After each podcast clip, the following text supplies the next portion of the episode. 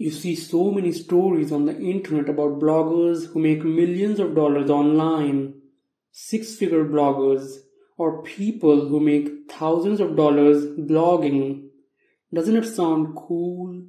I mean, imagine traveling London to New York whenever you want, living and earning a great living from anywhere in the world, traveling the world, stopping only to write a few articles in just a few hours a day escaping the rat race, getting to spend each and every day exactly how you want to spend it for the rest of your life, making the amount of money you always wanted to make. The good news is you can. And in this episode, I'll share with you five easy tips to apply as a blogger, which will help you make at least $1,000 a day every single day. Hey, hey, hey! What's up, everyone? This is Shariful Huck, and you're listening to the Modern Blogger Podcast. Oh, yeah! So, here's the real mystery How does a small and newbie blogger who doesn't have any backlinks, any social media presence, increase the traffic of their blog and monetize it, especially with almost none of the old school tactics working in the modern age? That's the brilliant question, and this podcast will give you the answers. So suppose you run a race against Usain Bolt, the fastest man on earth. Who will win? I mean, even if you gave your best, trained your hardest, and did everything you possibly could, the result is inevitable. Of course, him. Why? Because he's the best. He has more practice of over decades he has more experience, and I mean, he is Usain Bolt. Same goes in blogging. Anytime you go against a top site for a particular keyword, 9 times out of 10, you'll lose. Which brings us to the first tip you should apply on your quest to making $1000 every single day from your blog. Focus on keywords which no top website is ranking for. It could be long tail, short tail, doesn't matter. What matters is if there are other high DA sites ranking for it, you should not go for it. I remember six months ago when I was blogging on a site, it failed now by the way, because it just didn't work out. So I was blogging, and even though the keywords I was targeting for were long tail and less competitive, there were still some sites ranking on it which were better than my website. The result, even though I had more article length, more images, better article, I couldn't beat that site on that particular keyword. So again, don't just focus on keywords, but your competition as well. Avoid tough competitors you can't beat. Now, when it comes to beating and competition, I remember Bruce Lee once said, Success comes to those who become success conscious. If you don't aim at an object, how the heck on earth do you think you can get it? Same can be said for blogging. When it comes to making money, you need to be focused on keywords that actually make money. That is, search intent keywords keywords that people are typing when they want to buy something.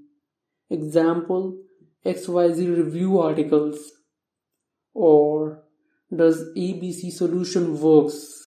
How the heck are you supposed to make money from blogging if you don't know the intent of your readers? More reason why I say to know your audience. So, by the way, I was once blogging for a client he owned an affiliate marketing site for different supplements, and my job was to write review articles on all those supplements. And you would be shocked. He used to get 15,000 traffic a month on that site. Not much to be honest, that's just 500 a day. But with only that traffic, he was making $5,000 per month consistently. How? Search intent. He knew what his audience was searching for when they're in a buying mode. And he had me as his content writer who would write him his desired articles. So again, know your audience and what intent they're Googling with. This brings us to tip number three. The author of the famous book Rich Dad Poor Dad, Robert Kiyosaki says, Your network is your net worth. The same can be true for blogging as well. The more fellow bloggers you know and do partnerships with, the more money you'll make. Partnerships can be as simple as sharing a backlink or even as rewarding as giving email shoutouts in front of each other's audiences. I still remember three years ago when I was blogging on my dating site, I did an interview with a fellow dating coach, and he was so happy and content with my work. He ended up promoting the interview in front of his email list of 30,000 people. That was one of my very first major moments as a blogger, as it really set me on the right track. So, again, I repeat your network is your net worth. Connect, outreach, help your fellow bloggers, be out there, spread the word. Which brings us to my tip number four using Pinterest for sharing the word. So I was once blogging for a fitness blog. They were helping women over 40 lose weight and get back into shape.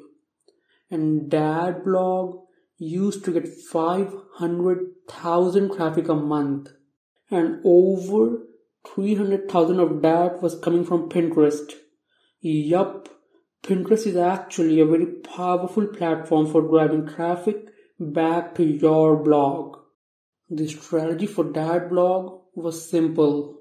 So I will curate content for their site, they'll publish it, promote it to their email list, and also create pins which they will post on Pinterest. What really made the difference for them, however, was consistency. You don't just do Pinterest for a week or two and leave. They have been doing Pinterest for over six months when they started seeing positive results. So it's a long term strategy, but if used properly, can pay huge dividends. Dividends such as this client of mine makes over $40,000 a month and they don't even blog. I mean, I'm their content writer, so they don't even need a write anymore. And now, my final tip is run FB ads for promoting your article. This is kind of controversial tip since many bloggers don't want to spend cash while blogging. That's fine. This is kind of advanced, which can really get you closer to the thousand dollar day with blogging. How?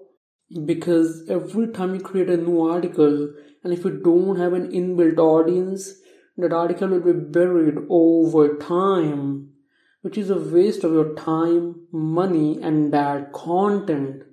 So instead of letting that content get buried, if you run ads on it, and if that content is high quality, thoroughly researched, it can really convert and possibly end up giving a lot of emails and even sales.